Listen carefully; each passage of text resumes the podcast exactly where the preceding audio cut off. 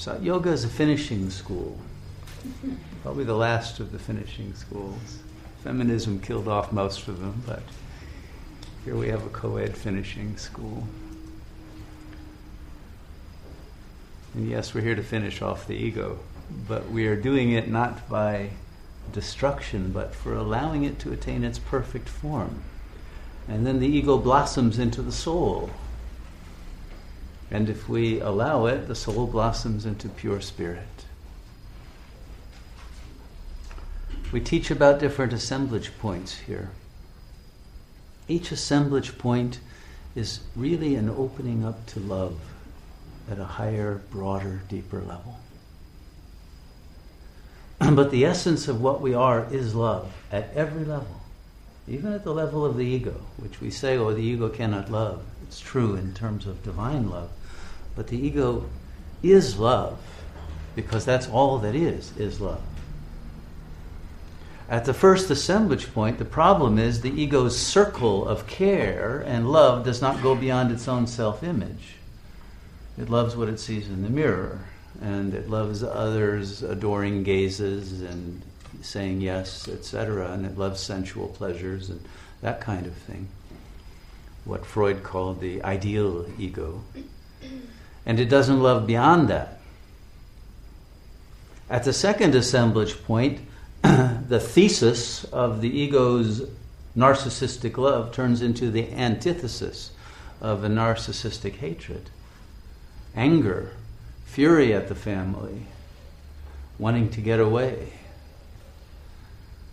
But this antithesis is actually necessary. One needs to break away by hating the ones that would tie you into a small uh, image of yourself that you have outgrown in order to find love at a higher level. And so it's inevitable that one passes through this, and then at the third assemblage point, feels remorse for all that hatred, envy, and negativity. And at that assemblage point, one enters fully into the ethical dimension of life. And then love begins to be channeled in a higher way an aesthetic dimension, an ethical dimension, and a religious dimension of life all open up at the third assemblage point. and love begins to blossom. One it becomes a productive citizen because one loves one's world, etc., etc. One loves beauty, one loves truth, one loves higher truth even than that which is about the physical plane. But still, there are limitations.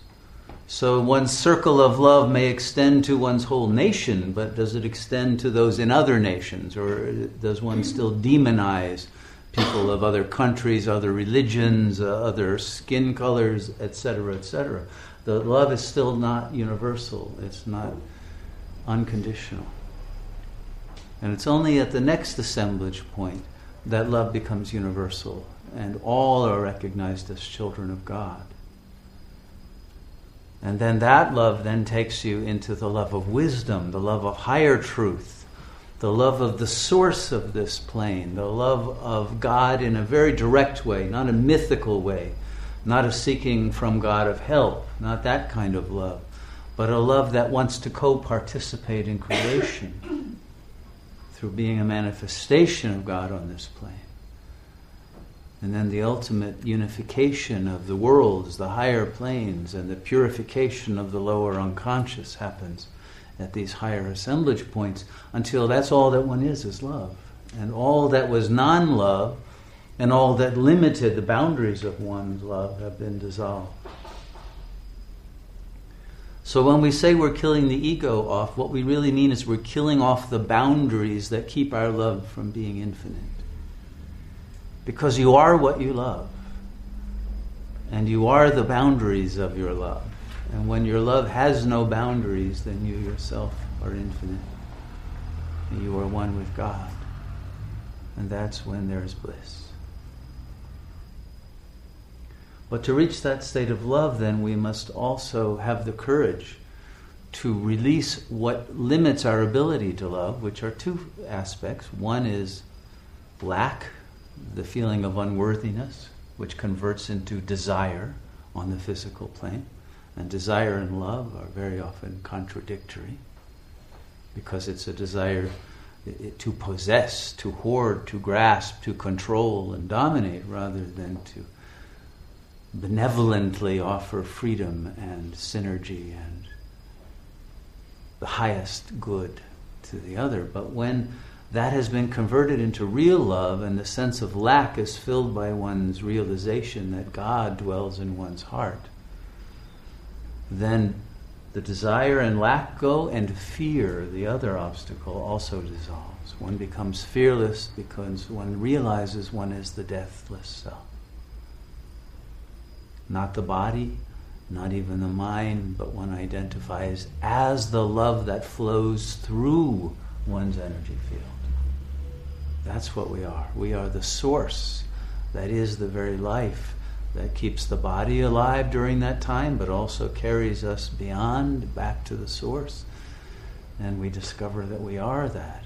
And all of what we call the world is really just a field of love, in which each of us is a manifestation of God's love in every possible permutation of beauty. And when we see it that way, then we have in effect offer offered salvation to the world because we are seeing the world as the manifestation of God. And we are offering grace to everyone that we see. We are offering unconditional love. But we can only do that when we have dissolved the ego that feels any separation from love, any separation from God. And in the dissolving of that, we reach freedom and the full manifestation and flowering of our potential. And life becomes ultimately beautiful and meaningful. And we dwell beyond pleasure and pain dualities in bliss that is unshakable.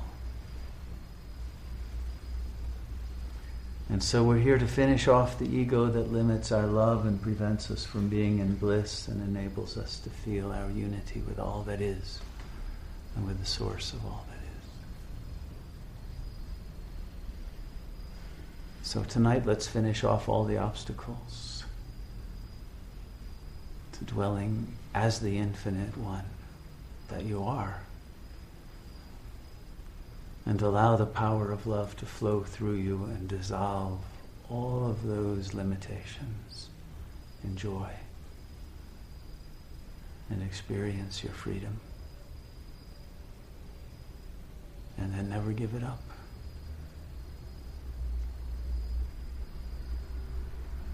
So we'll finish with talking and start meditating. Namaste.